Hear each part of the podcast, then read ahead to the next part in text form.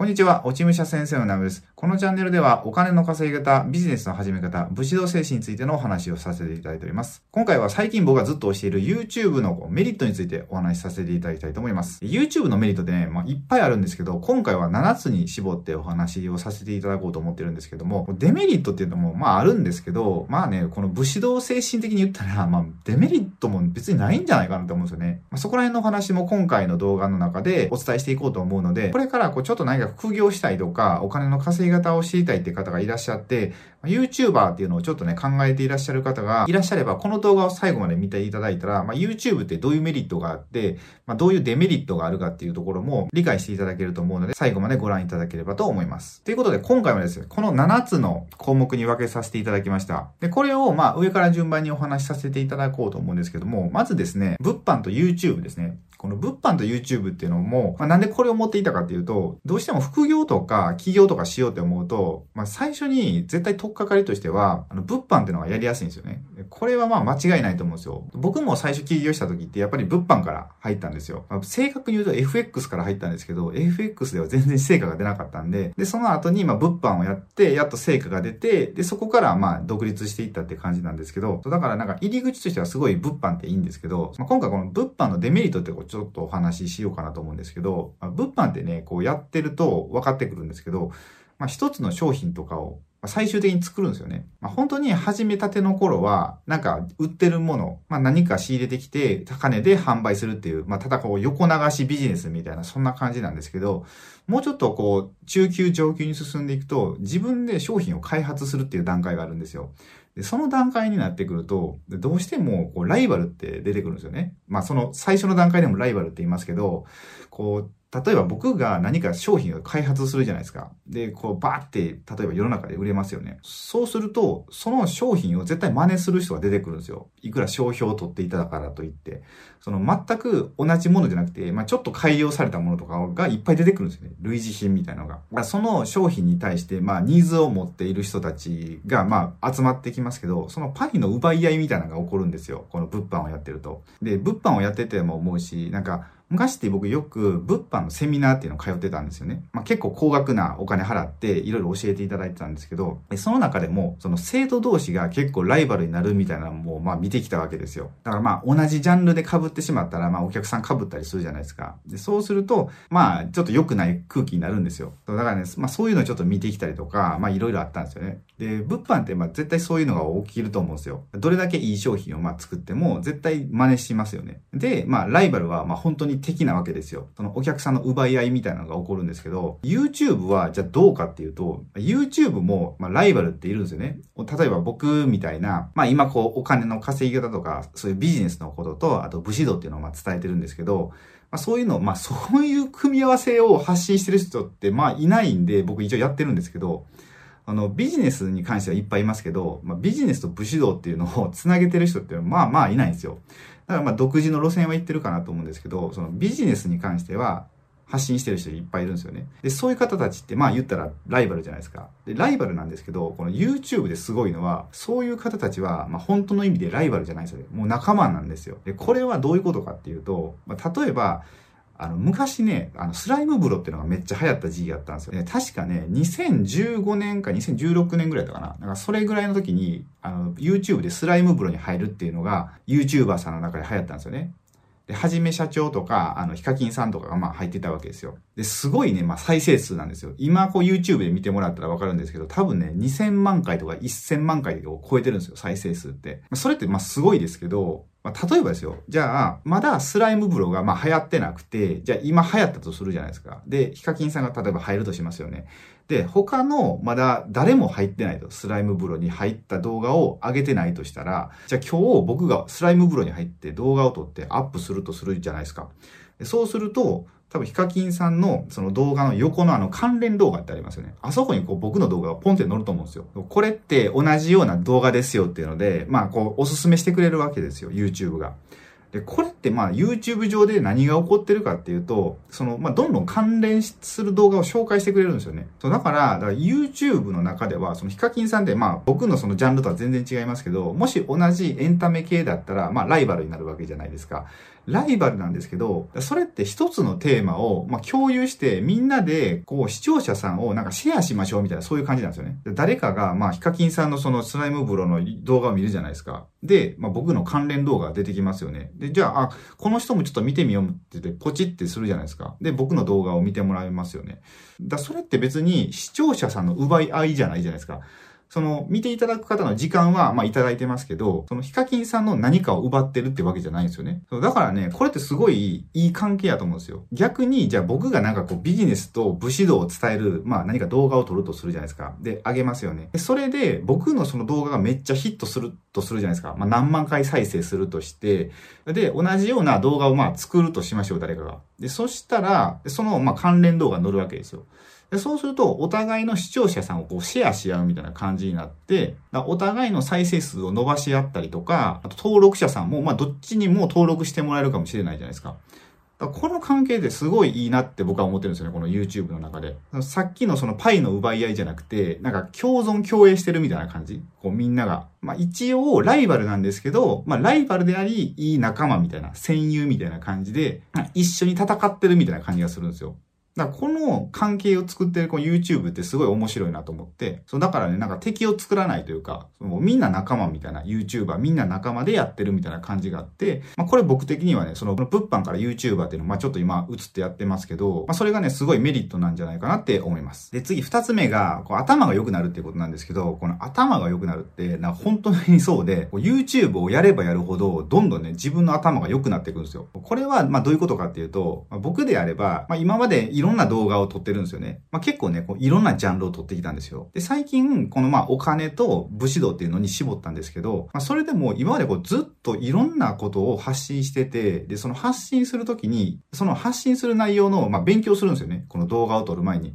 やっぱちゃんとしたものをまあ伝えたいじゃないですか。視聴者さんに。っていうので、こう本読んだりとか、ネットで調べたりとかで、まあいろいろ調べるんですよ。で、調べて、で、それをまとめて動画にしてるんですよね。そう、だからね、めちゃくちゃ勉強するんですよ。この動画を撮る前って。で、めちゃくちゃ勉強するんですけど、まあ、例えばこう僕がひゃく勉強するとするじゃないですか。でひゃく勉強して、ひゃくを全部そのまま出してるかっていうと、まあ、全然そんなことないですよね。ひゃく勉強したら多分ね、よんじゅうかごじゅうぐらいをやっと動画にできてるみたいな感じなんですよ。じゃあ残りの、まあ、ごじゅう、ろくじゅうはどうなってるかっていうと、まあ、一切こう動画には出さずに僕の頭の中にただ入ってるだけなんですけど、でもこれって言ったら、まあ、どんどん僕の中に知識が蓄えられてるっていうことじゃないですか。どんどんね、この知識も増えていくし、なんか今いろんな情報がね、僕の中に増えていくんですよ。だから YouTube をするっていうのってすごいね、まあ、勉強になるなって思うんですよ。この YouTube の仕組みの勉強にもなるし、自分が発信することに対しても、まあ、もっとより深く学ぶから、そうだからね、頭がね、どんどん良くなっていってるんですよ。で、この YouTube で発信するっていうのはあるじゃないですか。で、まあ YouTube じゃなくても、まあ何でもいいんですよ。発信する先って。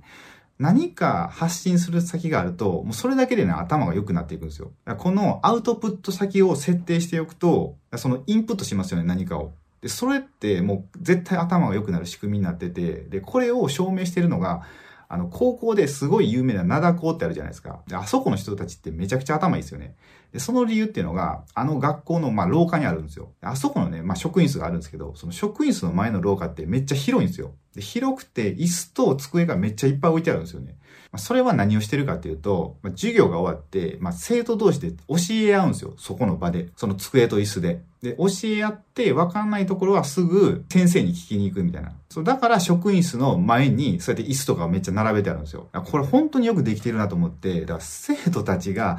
誰かに教えようと思って授業を受けるじゃないですか。だからもうアウトプット先があるわけですよ。その伝えたい誰かがいて、だから分かりやすいようにまとめようと思って、そう思って勉強するわけですよね。だからもうどんどん頭の中で整理されていくんですよ。で、整理されていってさらに出しますよね。で、出すとまた疑問点とかが出てくるわけですよ。そうすると、よりこう、いろんな知識とかが集まってくるわけですよ。で、そうやってしてると、まあ、飛躍的に頭が良くなっていくっていう、まあ、そういうシステムがあって、その灘高の廊下っていうのを作ってあるんですよね。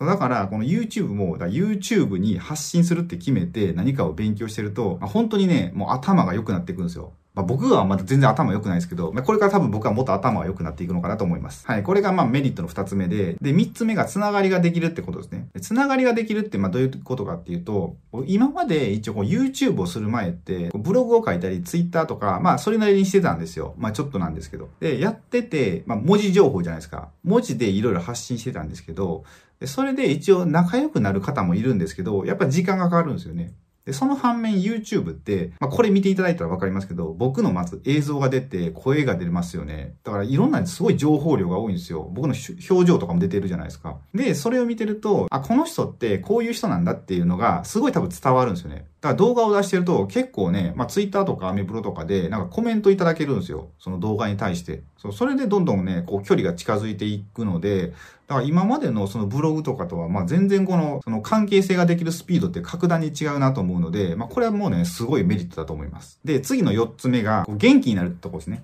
そう、元気になるんですよ、YouTube してると。なんかね、僕今までまあ、投稿し始めて、半年とちょっと経ったんですけど、結構ね、やっぱ大変だったわけですよ。そう、かなりのペースで僕出してきたと思うんですよね。この半年間でひゃくよんじゅっぽんぐらいは出してきたんですよ、動画を。そう、それでね、まあ、いろいろね、心がね、折れることとかいっぱいあったわけですよ。で、それで、あ、もう動画出すのやめようかなとかっていう思う時期も、まあ結構あったんですよね。そんな時に、こう YouTube で、まあ、コメントをいただけるとね、すごい元気になるんですよ。なんかこう、いつも見てますとか、なんかいつも学びになってます、ありがとうございます、みたいな。まあそういうね、ほんと何でもない、まあちょっとしたお礼みたいなコメントいただけるとね、ああ、やっぱりなんか自分がやってたことって間違いじゃなかったんだなとか思えて、なんかもうちょっと頑張ろうとか思えるんですよね。そう、だからね、本当にね、ちょっとしたコメントとかで、めっちゃ僕は元気になって、動画をね、作るエネルギーにさせていただいてて、これでね、ほんと思ったのが、なんかもう、僕も一応動画を作ってるのって何か学びがあるようにっていうふうに思って作ったりとか、そうなんか誰かの励みになったらいいなっていう感じで撮ってるんですけど、で、そうやって撮って出してたんですけど、逆に僕の方がより励ましてもらえてたみたいな感じなんですよね。だから昔からなんか与えるものが一番与えられるってよく言うじゃないですか。あれ本当だなと思って、僕がこう視聴者さんのためになんかまあいろいろこう伝えてるわけですよ。で、そしたら逆にそれよりももっとすごいエネルギーが返ってきてるみたいな。これはすごいなと思って、だからね、元気がない人ってその人を元気づけることが一番元気になるんじゃないかなって本当に思いました、今回。はい。これが、えー、メリットのよっつめで、で、次いつつめですね。で、いつつめは何かっていうと、こう成長できるってところなんですよ。で、この成長って、まあ、さっき出た頭が良くなるっていうところとは、またもうちょっとね、こう深いところの話なんですけど、成長ってじゃあ何ができるかっていうと、僕の場合だと、YouTube をすることでなんか自我とか自意識との戦いをずっとしてたんですよね。だって僕でもともと別に YouTube で顔出ししたいとか全く思わないですよ。だって恥ずかしいじゃないですか。この自分の意見とかを、この、言うたら、日本中の人が 見, 見るんでしょ？もう絶対嫌ですもん、そんな。そう。だからなんかそんなリスクを取ることはしたくないと思ったんですけど、そう、でもなんかね、志みたいなのに目覚めたわけですよ。この武士道精神に目覚めたんですよ。で、そしたらなんかやろうって思ったんですよね。そう、だからなんかね、昔からずっと思ってたんですけど、なんか周りの目とか人の目をやたら気にしてくる人生だったなっていうのは思ってたんですよ。それがあるから、なんか前に進めないみたいな。それが壁になって、その自分が次のステージに行けないみたいなのがあって、だそれをやっと壊せれたなと思ったんですよ。まあ本当にちょっとずつですけど、この YouTube で。まあこのチャンネルって半年ぐらい、まあ半年よりもっと前か、もっと前からさせてもらってて、初めの方に登録をしてもらって、まあ見ていただいてる方って気づいてるかもしれないんですけど、この動画の中で、まあ僕すごい試行錯誤してるんですよ。すごいいろいろ考えて、なんかチャレンジして、で、まあ葛藤があったり、いろんなことをね、まあ思いながらやってるんですけど、それでもね、一応ちょっとずつはなんか成長してるかなって思うんですよね。うん、ちょっとずつこう自分の殻を破っていってるというか。そう、だからね、こうやってちょっとずつこう成長していくみたいなのがすごい好きなんですよ。で、ストイックにやるとか、その修行みたいなのがめっちゃ好きで僕。そう、だからこれってすごいね、僕に合ってるなと思って。こう普通の人だったら嫌じゃないですか。そう、なんか自分をさらけ出すとか嫌ですよね。そう、でもね、なんか自分をさらけ出さないと成長はないんだなって、なんかちょっと思いました。成長もないし、なんかね、自分のこう、心の中にある闇みたいなんてなかなかこう浄化できないんだなっていうのがまあすごい思って、それがね、まあ、僕のこの動画じゃないんですけど、前にめっちゃ人気のブロガーで、まあ、アンチャっているんですよ。で、アンチャの一回動画にね、その出させてもらったことがあって、で、僕のこの自分のストーリーみたいなのをちょっと言ったんですよ。なんか言うたら自分の闇みたいな部分ですね。僕の人生の闇みたいなのを喋ったんですけど、で、それってなかなか僕自分のチャンネルではできなかったんですよ。まあ、それでもそのアンちゃんにインタビューをしてもらうことで、まあ、自分の闇みたいなのを出せたんですよね。で、出すことで、その僕がずっと隠してはないんですけど、あんまり大広げに言ってなかった自分の人生のこうダークサイドみたいなのをまあパンって出したんですよ。で、そしたらね、すごいなんか楽になって、なんかね、まあ、ちょっと変わったかなと思ったんですよ。今までは、だから自分のその、人生のダークサイドみたいなのをずっとこう置いておくと、この自分の中に、なんかね、どんどんこう腐っていくみたいな、なんかどんどんね、こうネガティブなエネルギーになっていくみたいな、そんな感じで、これはなんか良くないなと思ったんですけど、まあそれを、言うたらまあ YouTube 上にですよ、もう全世界にですよ、こうパーンって発信したわけですよ。で、そしたらなんかね、あ、なんか自分が人生の闇だと思ってたのも、まあ大したことないなみたいな風に、まあちょっと思えたりとかで、まあ、そうやってね、こう自分の世界がちょっとずつ広がったなって思うんですよ。うん、だからね、この YouTube で成長させてもらってる感はね、すごいあるんでね、まあこれもね、YouTube のメリットかと思います。はい。で、次がむっつめですね。むっつめが、えー、お金ですね。まあ、お金を稼げるというのは、まあ、皆さん、こう、YouTube を始めるメリットかと思うんですけど、まあ、これね、細かく喋り出すと、すごい長くなるんで、まあ、簡単に喋っていくと、まあ、大体、一再生とかで考えていって、まあ、一再生 れいてんいちえんとかって言われてるんですよね。で、めちゃくちゃ良くて、一再生いちえんとか、まあ、でも、普通に良くて れいてんごえんとかですね。で、僕のチャンネルはまだ登録者せんにんいってないんですよ。あ、そう、ちなみに、広告を貼るのにも、その条件があって、今のところ、登録者がせんにんいて、で、僕が、まあ、配信している動画の総視聴時間がよんせんじかんを超えてないと、広告も貼れないし、まあ、それまで審査っていうのがあるんですよ。で、審査に出せないっていうので、まあ、僕はまだその段階に行ってないんですよ。で、広告を出せるようになったら、まあ、一再生それぐらいの、まあ、単価で発生するってことなんですね。まあ、でもですね、このコロナでですね、今すごいね、その収益がめっちゃ下がってるらしいんですよ。うん、なんかいろんな方の、まあ、見たり聞いたりしてるんですけど、まあ、そのコロナショック前と比べてもう半減してるとか、まあ、なな、はちわりげんとか、そのジャンルによるんですけど、逆に今の伸びてるジャンルもあるんで、まあ、そこはね、本当何とも言えないんですけど、まあ、本当に今はね、まあ、たまたまこれ今すごい落ちてる時期なんで、だからこれからまた経済が動き出したら、まあ、この単価も増える可能性もあります。で、あとお金が稼げるっていうので、その、どうしても皆さんってこう、広告に目が行くんですけど、広告じゃなくて、もうご自身でビジネスをされている場合は、そちらのこの動線になるってことですね。見込み客がまあもっと増えるってことですよ。そう、結構周りだと占い師さんとか、まあ、恋愛商材売ってる方とか、エフエックス されてる方とか、まあまあ、いろんな方いらっしゃる。あるんですけど、まあ、そういう方の、まあ、その見込み客が増えて、すごいこう売り上げが伸びてるっていうお話があるんで、ご自身でもうそのすでに事業をされてる方だったら、この YouTube をこの集客装置として使うっていうのが、すごい大きなメリットになるんじゃないかと思います。はい、で、ななつめが、えー、企業案件ですね。で、企業案件は、まあ、最初の頃って、まあ、そんな意味ないんですよ。僕なんて、まあ、こんなまだまだ弱小 YouTuber だったら、そんな関係ないんですけど、まあ、これが増えていくと、その企業様からこの商品を紹介してくださいとかっていう風に、商品サンプルを送られてきたりとか、で、その商品を、この、まあ、自分の動画で紹介するとするじゃないですか。